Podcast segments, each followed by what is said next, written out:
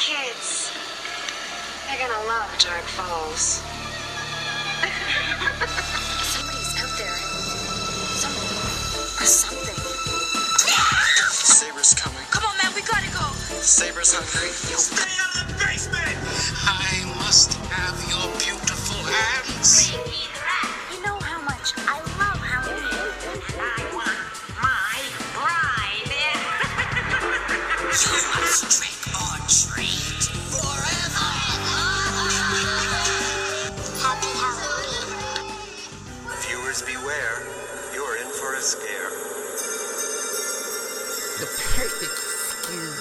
Perfect. Time to get perfect. Welcome to Welcome to Deadcast. Welcome to welcome to welcome to. I'm Daniel Montgomery. Matthew Scott Montgomery. and we love school. Yeah.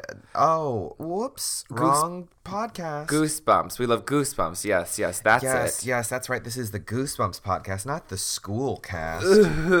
We are talking about even more tales to give you goosebumps. yes, girl, we're still on it. Collection of short stories. This is number seven in number three. Lol. Yes, this is the seventh short story in the third collection of short stories, and this one's got a TV episode. A two-parter, bitch. Wow. Did I'm going to say this now. They when they were uh, filming the TV episode for per, uh, the Perfect School, they thought, "Hey, the producers thought actually this is going pretty well. We're going to film some extra scenes and actually let's just make it a two part. It was not originally intended to be a two part. Oh, really? That's okay. right. For some reason, right. in my mind, I remember this is a three-parter. Three-parter. No, what is this? only two. What is this? The trilogy? Only two. Wow. So let's talk about the Perfect School. Yes, let's talk about what it takes to be the perfect school. So our protagonist's name is is Brian O'Connor. For some reason, for out of like Goosebumps character names, I always remember that the perfect school lead is Brian O'Connor. Oh wow! What what an impact it's had. I know, deep impact. So, Brian's parents receive a brochure in the mail for Brochure. for something called the Perfect Boarding School, and on the brochure it says, "Why settle for anything less than perfect?" Oh. And Brian himself is far from perfect. Let me tell you all the ways. He says, uh, Brian says, I make my bed. So, I'm far from perfect. I make my bed sometimes. I take a shower sometimes. I get my homework done sometimes. And I please my parents never. So we start, we just jump right in. And he Yeah, is, story's very short. It is pretty short. He is getting on a train to go to the perfect school. I get the perfect boarding school. My I ass is pretty imperfect too, listening to what his description of his imperfection is. That's true. On this train, he sees another kid named CJ who's all, who's reading that brochure, and they start chatting and they talk about their parents and they're like, "What are this sucks." They say, Who says, who says you're not perfect? Who says you're not worth it? That's right. And they said, "Why why isn't there a school to teach parents to be perfect instead?" Am I right? Right, ladies? Can I Come on, hear it Google. from my sisters? Yes. And they get off a train and get onto a van that's a perfect van. It says perfect on it.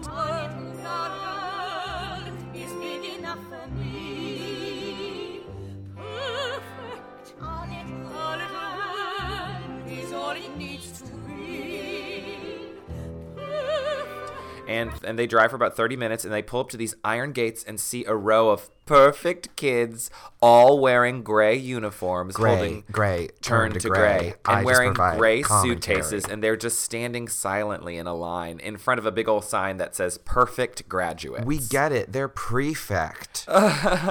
as um, Brian and CJ and the other the other perfect children or soon to be perfect children or whatever get off the van a man introduces himself as the director His of the name is Uncle School. Al. I'm kidding. I don't think this guy ever actually gives his name. Nope. If He- you're perfect, you don't need a name. That's true. He just says, I'm the director. And he says, You're going to leave your bags. Just leave them where they are and line up in order of height from, you know, like shortest to tallest or whatever. And they are all mm. assigned a number instead of a name. And Brian is number 116. I think that's pretty good. I always remember that the lead character's name of this book is 116. That's right. And he says that the this director guy says you are to call him and their and all of their teachers guardian. I think that's hot. This is turning into some sort of cult kind of next. this book is sexy. Brian sees a car pull up to greet one of the this, those the perfect graduates that are just standing there silently at attention. They seem like robots. They all the kids kind of seem like robots, and that's kind of strange. And it's exactly what's happening. um, the, the guard, guardian takes. Spoiler alert. I mean, let's get real. Guardian takes Brian inside, uh, or a guardian, not I don't know. There's lots of guardians. Takes Brian inside and down a long hallway, and CJ gets taken another way and says, "See you later." And the guardian says, "No talking." And he notices that all the doors inside the school are all closed. This story moves very fast for me, and I think I think turning it for a two part episode is good because I think this could have been a full length Goosebumps book. You know, I actually think you're right about that. Yeah, finally I'm right about something. Stop. Oh, you you you are too mean to yourself. no. So they, uh, Br- Brian and his guardian walk up a flight of stairs and down a hall to a, the very last room at the end of that hallway. And the Last guardian, room on the left. Mm, the guardian says, "You will wear these clothes." You will eat this food and you will wait here to be summoned. So he leaves Brian in this room, and the room has a bed, a dresser, a desk, and a chair. And girl, everything is gray. I'm talking about the uniform is gray. I'm talking about that gray bowl of food that they eat every day that tastes like oatmeal is gray. Try the gray stuff. It's delish tits. Brian hears a sound that is coming from the vent in his floor, and it sounds like it's whispering. Oh, it goes like It goes, this. It goes. It goes atissis, and he tries to talk to the whispers and says hello, okay, uh," and a guardian from outside the room says, "Hey, no talking." Keep it down in there. And then the whispers stop. At Brian's first training session, he sees CJ and tries to talk to him, but no talking allowed. No talking allowed. The students are one of the things they have to do is answer all of these questions in this workbook, like this incredibly dense workbook. I'd love to do this. I'd love to answer questions about myself. Well, why don't, why don't you do that then? I'm going to read you some of the questions. all right? Okay. So the questions are um, What do you call your parents? Mommy and daddy. What's your favorite food? Taco Bell? What costumes have you worn for Halloween the last five years? We don't have enough time. Well, are you sure? Okay. And Brian is trying to be silly, is like, what is this? So he answers the questions like, my I call my dad Featherhead and my mother Jellyface. That makes me laugh really hard. It made me laugh then, and it makes me laugh now. my favorite food is lumpy gray oatmeal, and every single Halloween I've dressed as a three humped camel. Lol. And he thinks his answers are so funny that he tries to s- show them to CJ, but he's grabbed hard by a guardian. No talking allowed. and the guardian pulls him away and places him in a special training course. Mm, Train me, daddy. So, what? I don't know. Keep going. He hits the guardian hits like a buzzer under his under the desk, his desk, like in the front of the classroom, and another guardian shows up and takes 116 to his special training course in the pattern room The pattern room. to speed up his training. And uh, Brian is placed on a bench next to a little girl who's swinging her legs. Now, I want to point out that I believe in this book it's guys and girls together. I believe. But in the TV episode, it's just guys. have- Yeah, that's But- true. So he's anyway. He's he's taken to this room where he's sitting next to this girl on a bench, and she's swinging her legs, and She doesn't have a damn care in the world. she whispers to him like, "Do you know what they're gonna do?" Actually, she does have a care. She says, "I heard that. I, I heard that they." But then she's called. To, she's called from the room um, into the the room um, Across the hall. Across the hall. And so he's like, "Well, that was it." Brian hears the whispers again. 116. Once, yes, sorry, number one sixteen hears the whispers again after this girl has been taken into the room, and he hears them like coming from inside the walls. What? I, I don't know, and they start saying things like this. Don't go into the pattern room. Don't do it. Stay out of the chalk closet. Don't go in, don't go into the pattern room. The pattern room? Uh, it sounds scary. Um, and then um, a guardian shows up at that door and orders Brian to follow him inside. And Brian is super scared, but it turns out to be I don't know.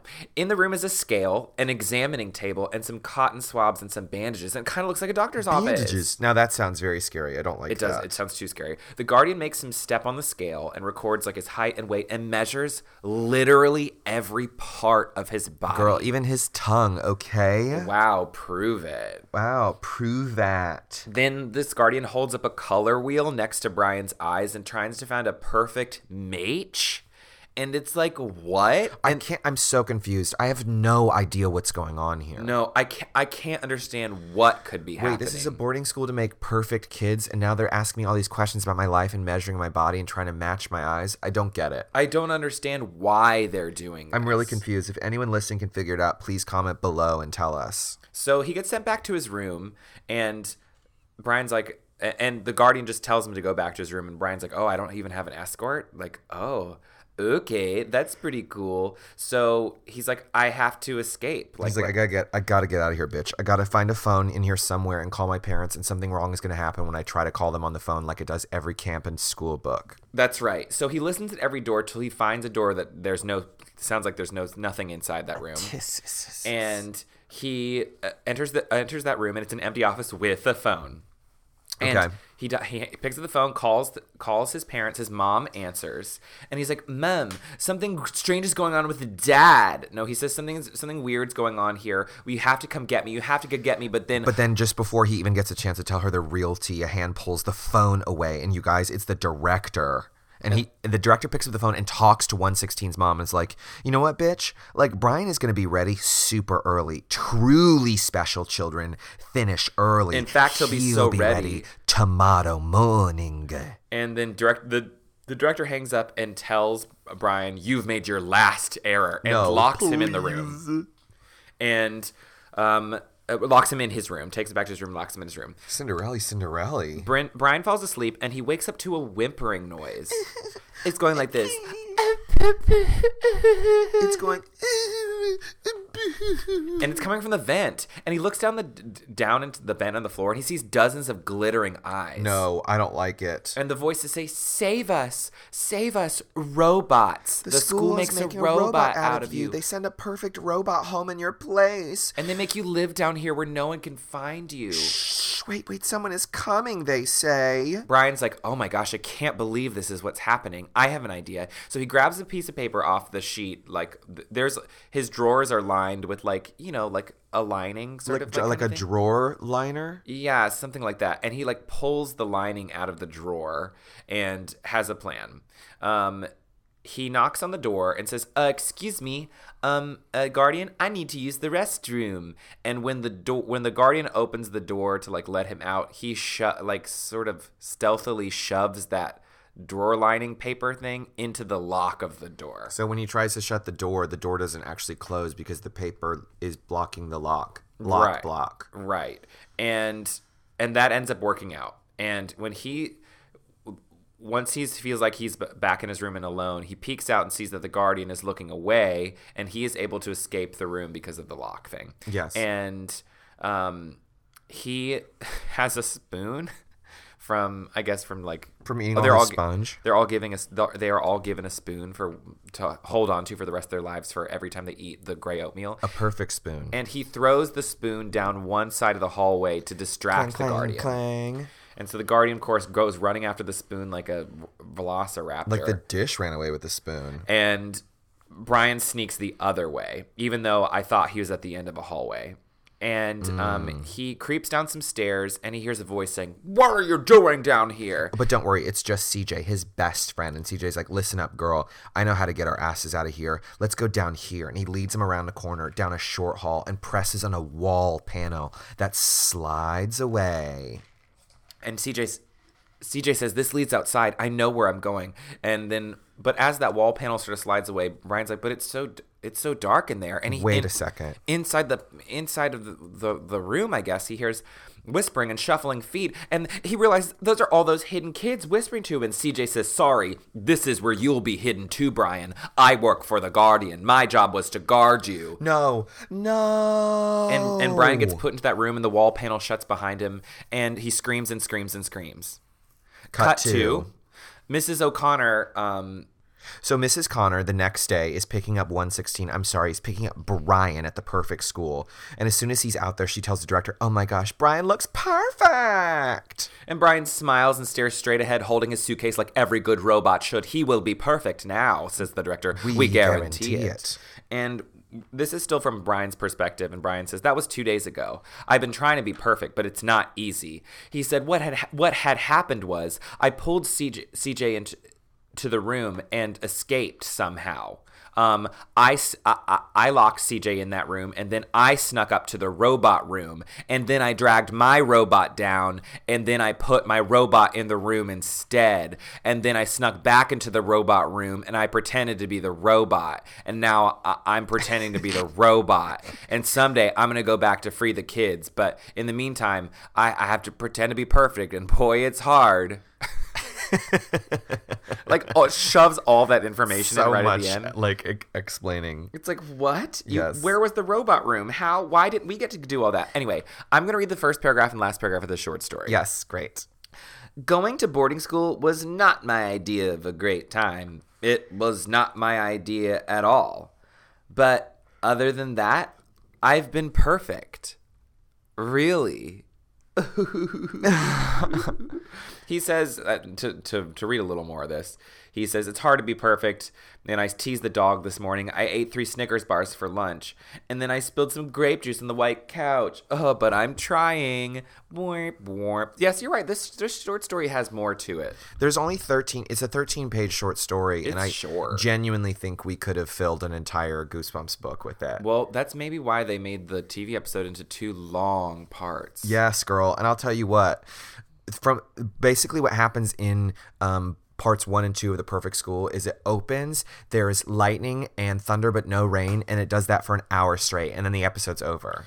I have never seen. I I mean, it's really becoming a thing, don't you think? It's so extreme in this in these two episodes. in in almost all the Goosebumps episodes, it feels like l- as of late, there have been lightning storms. In fact, I'd say like half of the episodes start with lightning and no rain. It's shocking.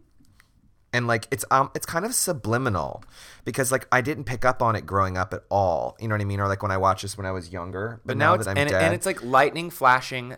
It feels like at least once or twice per second. yeah, Like it's that fast. It's It's, nonstop extreme. lightning. Yeah. Um. uh, anyway, uh, just to give you some context, the the Perfect School uh, two episodes. They both aired the same day, which was November fifteenth, nineteen ninety seven, Mm. and they were it was season three, episodes eleven and twelve. So as we were saying, it starts off with a lightning and thunderstorm, and there's like a little boy scared in his room. All the lights are off in the house. He seems to be home alone. And and the voice goes. This is actually kind of frightening. It's kind of a terrifying opening. It is. And the voice is going, Brian is first. You're next. And this voice is, seems to be coming from a vent in this kid's room, in the normal like house.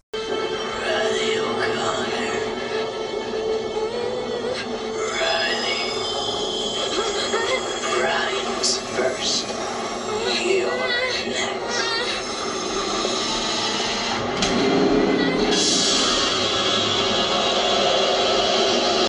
Like a, you know, it looks like a you know every house that's ever used in a Goosebumps TV episode. And it th- then we cut to presumably this boy's parents commenting on how like they're like they're on a date night out. You know, and they're like, "Oh, we finally have some alone time, but maybe we should get back home." Yeah, I don't know what, but leaving the boys home alone like that, and then we cut back and forth between. We just see like boots and gloves coming up the stairs with you guys the most extreme amount of of, of lightning and no rain, and we see this like dark masked assailant. Yeah, it's basically. like a guy. It's like a. It seems like a threatening like killer with a black ski mask over his face. yeah, and he's like terrifying. He like comes into the room where the little boy is screaming, and he's like, "You're next." And this coincides with the parents coming home. They decided to come home a little early from their date night, and they sort of turn the lights on and They're pull like- the ski mask off of this predator, and it is Brian. It's Brian O'Connor. So it's like, Brian, you're torturing your little brother. and he's like, "That's what I'm supposed to do. How else are other brother brothers supposed to?" so then pretty quickly, his ass is getting sent off to the perfect school. Can we talk about this actor for a second? Yes. This um, I I I. This, this actor fascinates me a little bit Interesting. because he's so uninteresting. Yes, he's he's extremely unlikable and is. choiceless. He is. I think the character is unlikable, frankly. But this this actor, like to me, he kind of looks like a model and not an actor necessarily. I agree. He's like ve- he's very you know he's thirteen of course. I know this is just goosebumps, but like with the right actor, you know, you an unlikable character can be likable. Think about Julia Roberts in My Best Friend's Wedding. You're right. You're absolutely right. This actor is he he's like k- kind of got crazy smize eyes like yeah, he's like crazy gorgeous, but Very- crazy dead inside. yes and it feels to me like literally every one of his lines is dubbed over I think so. like every single one Maybe, may, maybe all of them. And he kind of I, I, I don't want to sound harsh here Yeah. but i'm making a judgment on this actor Mm-hmm. and he seems like a dumb guy yes, uh, yes, I didn't look him up at all, but I would be shocked with a T to hear that he worked more. So um But not as a model. He could work as a model. Oh, he! I think he'd work nonstop. and I think honestly, I hope that's what he's doing, and I hope he's had an illustrious career as a as a runway model. Maybe they made him. Maybe they cast him because they knew like perfect robot him would look gorgeous. Yes, and you know what? That he, he he's like he does look gorgeous. Yeah, he's glistening and gorgeous. So there's that. Um, but he doesn't really um, it, he doesn't really emote. He kind of gives like a half-assed ADR apology for what happened the night before, and You should be congratulating me on my creativity. Most brothers would have just jumped out of the closet and yelled boo. Come on, Mom. You're not really gonna send me away, are you? A little time away from home will do you good. Are you serious? Did you read the brochure? The perfect school. Why settle for anything less than perfect? Are they kidding? very quickly mentions it's summer vacation, so he's going on like summer school. Um, but next thing you know, he's on a bus, and it's like the bus is like totally. It feels like army or like prison. You know what I mean? Yes, the, and there and there is a CJ, and he meets CJ, and what's there's an addition. There's also a kid named Joe. Um, who's not in the short story, I believe. Mm-hmm. And Joe's like, CJ's like pretty cool with his Oakley sunglasses, and there's like a nerdy guy with also with glasses and curly hair and sort of a little pig nose. It kind of it feels like Welcome to Camp Nightmare to It me does. in a way. It feels a lot like because they kind of introduced this kind of like motley crew of kids like at the beginning. And Brian's like, that kid looks like he belongs at church, not in prison like we're going to. And this bus pulls into, I think this episode, it, it works just fine, but I think it like, to me, and I obviously think about this stuff way too much, but that's what this podcast is. Um, to me, the location is a struggle. I feel like it, they, I'm not convinced the location is the correct location to film this TV episode. Well, that that kind of I mean, I'm not convinced that the that the forest where they shot One Day at Horrorland was the right choice, but probably you know budget and stuff. budget budget budget. They pull into like a, a big hangar kind of thing. Yes, and you know again it's all boys. It's all like guys. It's not guys and girls like i believe the short story was. And they witness yes a perfect boy being picked up by his father or his parents saying hello mother. Hello father and the all the the you know students or kids that were on that bus have to line up and empty their pockets and you know they're all like kind of like supposed to be like quote bad kids and they have to like you know give up their their um, yeah, with their Oakley sunglasses and their their their bandanas. and even the retainers they have to get rid of everything Ah. and so they're all like li- like vaguely kind of lined up and brian ends up getting in a wildly pointless fight with a kid who's mopping near them Yeah, in, like, like, ha- a this gray happens uniform so quickly.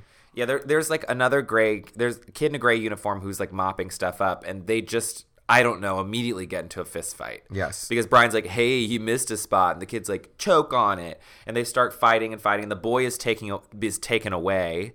The the boy that Brian is fighting with, and you know, one of the guardians or whatever is like, "Your program is being accelerated." So we're just diving right in already. Acceleration. and they meet this director or whatever, or we're introduced to the director, but I think he's called the headmaster in the episode. I don't really know. I don't remember. Um, but cut to yeah, yeah, yeah. Brian is like sleeping in his room. It's lightning and th- Yes, I was, to- I was just about to say, like, even though we're even though we're at the perfect school and we're not home anymore, assaulting our little brothers, pretending to be murderers, there's still intense lightning. And they do this thing which I think is supposed to be like a little military kind of vibe where it says day two, 6.15 a.m. Yeah, like You know, digitally. Digital like letters pop up in the bottom of the screen numbers it's not super effective. and they're at breakfast and brian notices that the guy that he got in the fight with yesterday is gone the, with the mop is gone and um, joe the sort of nerdy guy takes cj's biscuit at breakfast and gets in trouble for taking his food that's not his own food or something anyway it feels very military very Like prison roll or something. Yeah. yeah, his roll or something, his, his little bread roll. They take that test that is in the short story. They had to fill out lots of pages. And Brian's like, oh, what is this? That night, again, it's a lightning storm. Yes, just tons and tons. And while during that lightning storm, Joe, the nerdy guy, and Brian are cleaning the stairs with toothbrushes. Yeah, like they're in fucking midway right time. Right. I don't know. And this the the guy that Brian got in the fight with, the guy with the mop, walks up and apologizes and said, "I'm so sorry about or la- yesterday. I'm going home today," and is like very polite. And they're like, Brian's like, "What is happening here?" And Brian's like, "I'm getting out of here." And Joe's like, "Really?" And Brian's like, "Yep, uh, this place is weird," and just walks out. Yeah, and like then he sees that there's um the, there's a there's a fence around the perfect school that is electrified, and then all of a sudden we're just Brian's trying to escape and guards are chasing him. And yeah, some alarm is going off. The exterior of the perfect school kind of looks like a one level, like sort of white country club kind of. I don't even know how to explain it. It doesn't really look like a big old military insti- No, there's like a rose trellis school. and like Yeah, it's like a gardened sort of like. I guess it can't be one story because of some stuff, but like low white country club esque kind of building is what how I kind of view it. Yes, and there's also like no like sometimes with, with Goosebumps books or whatever, there's like a presumption of like this place isn't so bad, but wait, there's some weird things about this place. Wait, this place is evil. This just the second you get there, you know this place is bad. It's treated as such. Everyone there are militant evil people, and you're already just knee deep in like conflict. So there's like this big chase sort of kind of thing where spotlights are spinning around the yard of the perfect school and Brian's ducking and doing somersaults and they're like It a must be student's good with movement. right. A student's escaped and the headmaster starts checking all the rooms. And so there's just like kind of like it's supposed to be like really really tense where it's like the the the you know he's going room by room to check and to see if you know the, the s- students like the kids are in there and Brian sneaks up into his room through the rose this fucking rose trellis and just as he climbs in and like you know is there the director comes into his room and he's like oh hey sir what's going on and like gets away with it Yeah, it's supposed to be very tense. It goes on for actually a pretty long amount of time. one might even say too long. And I can't believe that anybody working at the perfect school wouldn't see Brian like running around, rolling around because it's not that dark. yeah Anyway, he manages to yes get there just. And Brian time. thinks that this was all Joe's doing in a way. He's like he thinks Joe's like a total snitch, and so he doesn't trust his ass. right because yes exactly and um, CJ sort of plants that idea to Brian. He says, "Hey, you know, like just so you know, Joe got a bigger room and has been getting more food lately." More rolls and biscuits, And I think he might have ratted on you, so he's like getting in their good graces. getting in that good good. And so Brian like checks in on Joe that night and kind of like threatens Joe. And he's not, I mean, Brian's not a likable guy. Nope. He's like, he like really pr- kind of harshly threatens Joe, and it's not cute.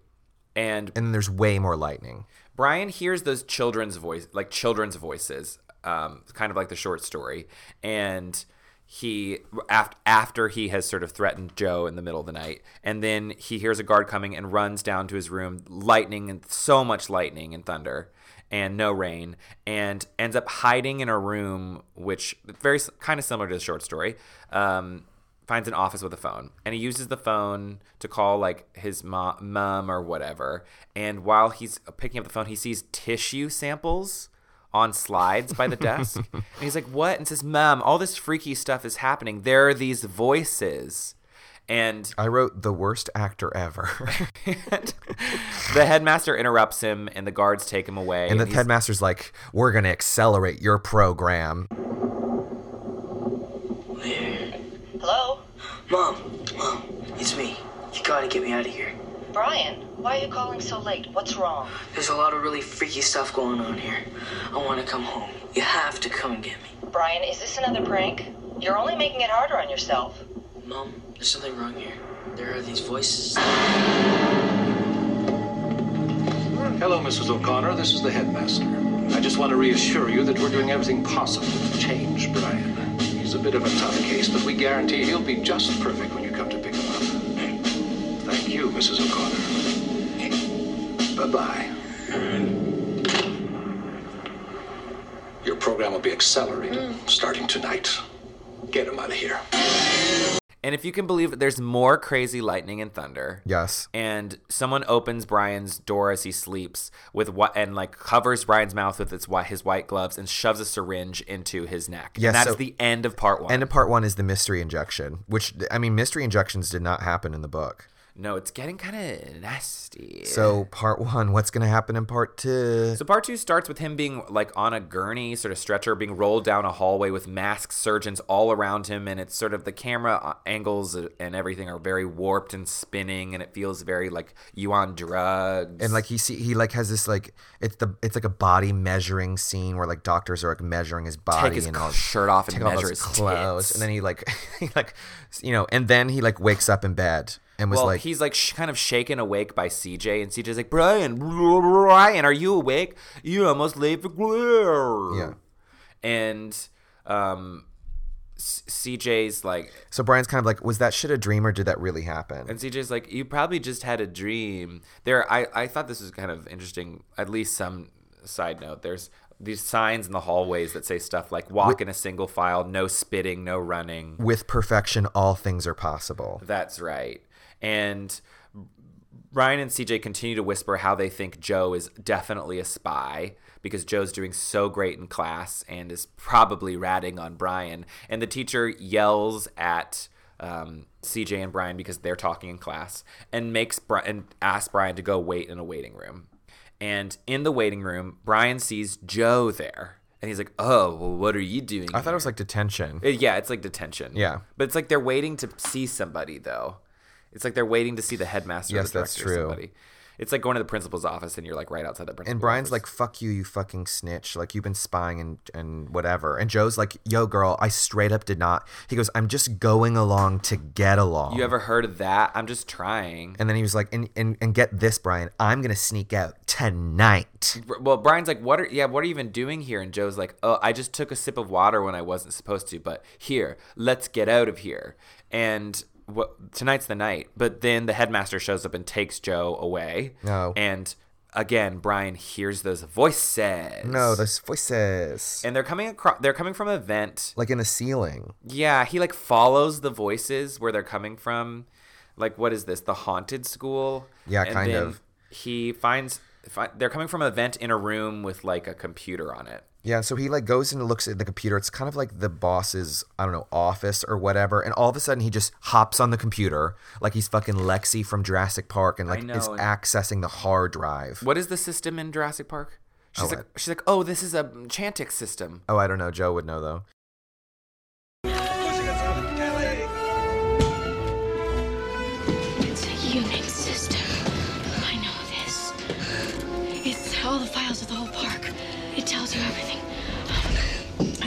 Gotta find the right file. Trying to reach the gun. Um, but then he like searches himself on this old computer, and a nudie picture of him comes up of him scanned, and it says ninety five percent complete. Yes, and it's under a file that says um, there, there's like files that say nursery enrollment, and then he sees that uh, there like his there's like a little red sort of like circle around his his nudie picture, his knee, and it's like his knee is still not complete or whatever. To be clear, he's wearing black boxer briefs. Oh yeah. But um, while he's looking at his his naked self, he, the doorknob starts like spin in the in the, the door of the room where that he's in. The doorknob starts like spinning and spinning and slowly keeps spinning, keeps spinning, and keeps Lightning, spinning. lightning, lightning. Yes. and then opens, and then we cut like the camera cuts back to where Brian was, and he's gone. And a guard was like walks in and has responded to an alert that he said, "Oh, there's nobody in here. Must have been a system malfunction." And somehow Brian has hidden in a vent in the ceiling in that split second. Yeah, so he's like up there and his like sweater gets caught. So he has to take it off. And he's climbing around in the vents and climb like through that the whole like can you do that? Doesn't matter. You it happens a lot in TV and movies. I really don't think so. My guess it would be like too tight and your like knees would like puncture it. Yeah, so he climbs out of the vent like a little right ways down and then sees everybody cleaning the stairs, which apparently people only clean the stairs at the perfect school. Yes, perfect stairs. And he tells CJ like I'm getting out of here. Um CJ's like I'll go with you. And they kind of like spill some water and planlessly escape. Yeah, CJ like kicks a bucket into a kid's face, like of of the like bucket of water that they're using to clean the stairs or whatever. And they make this plan to go like hide in some laundry. They're like, we're gonna go hide in a pile of clothes in the laundry room and be taken out with the laundry or whatever. Mm-hmm. And there's tons of lightning, tons of thunder, and the guards are like. Hey, what happened? Where's Brian? Oh, ugh." and Brian is running and finds like the the nursery like the room that's called the nursery or whatever and sees a chart with his name on it and his measurements and finds this weird lab It's like a neon kind of glowing silence science lab. and there's like tubes He and sees stuff. like floating baby chunks and like yeah there's like a big tube big tube glass tube with water in it and floating baby chunks and like a large glass case with a ba- dead baby and then it. finally he finds a very sexy naked glistening version of himself. yeah it's like an oiled up slicked up just neon version of himself just standing in a glass tube with a big old tube coming out of his belly button And he like yanks his own umbilical cord out. and he's like what is hap like just pulls out his and and the the clone whatever version of brian like opens his eyes and That's actually of an image that I think of a lot because they show that and I think the opening credit for Goosebumps 2000, um, Ultimate, Ultimate Goosebumps. Goosebumps. Yes. and brian runs is scared runs out of the room and runs into cj um you know because they're still they're still both together trying to escape i don't know how they got split up but um brian um talks about like oh they're cloning us. Uh, they did it with sheep and i know that they can clone us. They can clone us. And cj's like what? This is crazy. Come with me. And cj leads him to a room filled with a big cage filled with kids. It's like a dungeon of dirty, tired, and completely quiet children. and you know, oh, it's CJ. CJ's been the one this whole time, not Joe, just like the book, and or the short story. And CJ and sort of Brian kind of fight, but and while they're sort of like physically fighting, the kids reach their hands through the bars and like grab CJ and hold on to CJ, and And then Brian gets cornered by an orange, slimy, naked version of himself, and then an army of robots. I'm sorry, robots. and they're like they're basically like you're not going anywhere like all the robot versions of his classmates are like you're and I did point out there is at least they that some chances are taken in the directing, which is kind of exciting. Yes. there's I like mean, one like, pretty amazing shot of It's too bad the actors aren't better or Brian's not better because like there's kind of like a, a oneer of like a spinning around the two of them and like all these canted angles and it's kind of fun. It is kind of fun. I wish I wish I liked this a little more. Yes, it should be better than it is. But then it cuts to commercial, and when we get back from commercial, Brian's at home and he is just sitting perfectly at dinner and his little brother's like, "Hey, I liked you better before." And then you're too perfect now. And then it cuts back to the cage and you see the cage for the kids and Brian's in the cage and he's like, "Hey, uh, I- I'm the clone. You don't understand." You don't understand? I'm the perfect one. He switched me out, I'm the clone. And then every all the other dead kids in the dungeon too start going. I'm yeah, the clone. Yeah, me too. Uh, Yeah, I'm the clone. I'm the clone. I'm the clone. As like guards are like handing them bowls of soup, and they all scream, saying, "I'm the clone! I'm the clone!" Cut back to um, Brian at home working on his laptop, and his little brother comes in and is like, "Hey, uh, uh, I got stuck to my chair. I've been glued to my chair. Help!" And Brian's like, "Oh, must have been an accident." And like the kid like sort of wobbles away with the chair glued to his butt, and then we see Brian like reach into his dresser drawer and or like desk drawer and pulls out a stick like a tube of glue or whatever and like that goosebumps sort of like tambourine music starts playing and he's like uh, and it, we see that Brian's on the computer somehow accessing the like perfect school Because mainframe he's like a computer genius sometimes. Remember? and he says, um, "Don't worry, you guys. I'm gonna get I'll you out get of- you out of there." Boom, boom, boom, boom, boom.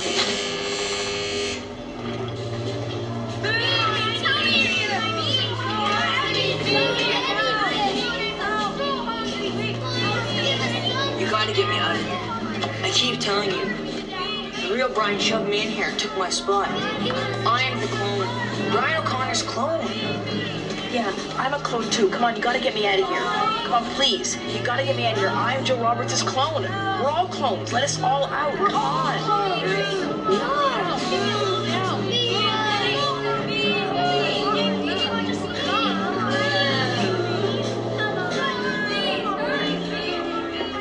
Nice try.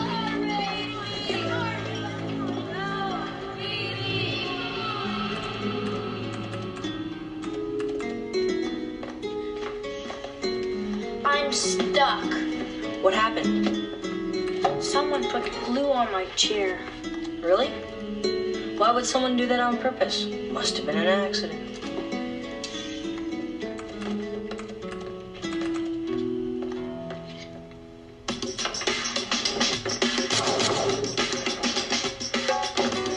Operation Rescue. Don't worry, guys. I'll get you out of there. It's the last thing I do. I'll get you out of there. Which I kind of find to be the most unbelievable part of the whole episode because the the kind of guy that we've we've like spent all this time with doesn't seem like he cares about anyone really except for himself. No, yeah, it seems out of character. In fact, I would prefer the ending to be like just he's out of there and he's not trying to save anyone. You know what I mean? Um, I, I meant to point out earlier in the short story when I was rereading it this time and where I thought it was going to go and I hoped where it was going to go and I forgot about the actual ending was that remember when he filled out that thing saying like he calls his dad Featherhead and his mom Jellyface and Yes. You know he eats cold lumpy oatmeal. I thought it was going to be something like when he goes home the perfect version gets home and it's like good morning Featherhead hello Jellyface are we having lumpy oatmeal for lunch today and it was going to like womp womp because he filled out his thing wrong. yes, that would be really, really. Does that make sense? That's what I thought was the end of the episode or the book, the short story. I mean, and I wish that kind of worked because I think that's so funny. I th- I wouldn't put it past RL for doing that. Yeah, me too. Like I think I think that would be really really cute. I think this two part episode's a bit of a clunker, but there's a lot of potential with the short story itself, and I like the idea behind it. Yes, this two-part TV episode it uh, it does it, it feels like there is enough content to make it two episodes, but it still drags. Well, if you want to watch this episode and have fun, I suggest you do a drinking game where every time lightning flashes, well, I don't know. yeah, You'll be- maybe not. You'll be you'll be dead. Maybe beer and just like a little sip. like a little sips. Yeah. Um, say hey to us, you guys. Yeah, we've had so many fun and cute emails and comments and DMs and stuff like that. Danielle, I want you to read that email that we got. Yes, we we got. Uh, w- you can email us at welcome to deadcast at gmail.com and we get we hear from you guys all the time and it's so sweet to hear from you we just got this email just today that i wanted to read that i thought was kind of cute. Um, it's from a listener named josh and he says hey guys finally getting around to emailing you. I gotta say absolutely adore your podcast. I started listening back when the newest episode was the blob that ate everyone and i binged the whole show in about a week. A more personal thanks for totally rekindling my love of the bumps. Thanks to you two for your unparalleled enthusiasm. I dug up my childhood collection and reread the entire original series over last summer and fall and man i just had so much fun. Dig it up. then I rewatched the TV show with my redhead son, Lowell, who's too young to understand it but loves it all the same. And when the theme song kicks in, he drops whatever he's doing and runs to the living room. Lowell, it's a hoot. I can't wait for you to delve into series 2000. I never read them as a kid, but last year, as a as a grown ass man, I was I, I uh, what was. I never read them as a kid, so last year, as a grown ass man, was the first time I read them, and they're wild. I think that series has some of the best and some of the worst books in the entire Goosenuts library. I'm excited to see if your opinions line up with mine on some of them. As for the short stories, they're fun to read, but most of them just don't stick in my memory for some reason. Maybe just because they're so short. Well, now I'm rambling, but yeah, thank you guys for rekindling a childhood obsession. Keep up the great damn work. Oh, so I love sweet. that. Thank you, Joshua. I love that. It's one of my favorite Um, ones in a while. Thanks for reaching out to us. Please say hi. You can say hi to me directly on Twitter as Daniel Montgomery or on Instagram as Daniel X Montgomery. And my Instagram is Matthew underscore Scott underscore Montgomery. My Twitter is iRobot iRobotUJane. Okay, girl. Please say hi. Give us a review yeah, definitely say hi. I feel like we've been getting a lot of kind of extra questions lately about what the future of like Deadcast is going to look like and like what kind of stuff we're going to be doing. And I think I, I kind of just wanted to reiterate that and correct me if I'm wrong, Daniel. We're gonna keep going through the tales to give you goosebumps to round that out, and then we're gonna go into Goosebumps 2000. Yes, I, we, I, we, I was flirting with the idea of doing the give yourself goosebumps. Yeah, maybe we'll do that as well. Um, and then we also have we have a there's a lot more goosebumps. Yeah, in case you guys don't know, like R.L. Stine's still writing Goosebumps to this day. I think like four or five come out a year. Um, There's also more TV episodes yeah, there's several TV episodes that aren't. Aren't Um, tr- are, are were original for the TV series. Yes, that's true. So we and there's the triple header books as well. Oh, I forgot about Triple Header. There are there's a lot of goosebumps still to happen. Yeah, so I hope you guys. I know we've been around for what five years at this point. Like it's gonna be like it's five gonna- more. At It's least. just gonna keep going and keep going and keep going. That's for sure. so Um, we hope that you join us. So n- next we'll be getting into for the birds. These book these short short stories keep getting weirder. They're gonna get weirder, and they're going, you guys, to get nastier. Okay. nastier. Yeah. So come fly away with this bird next time. Oh, if, if you, you dare. dare.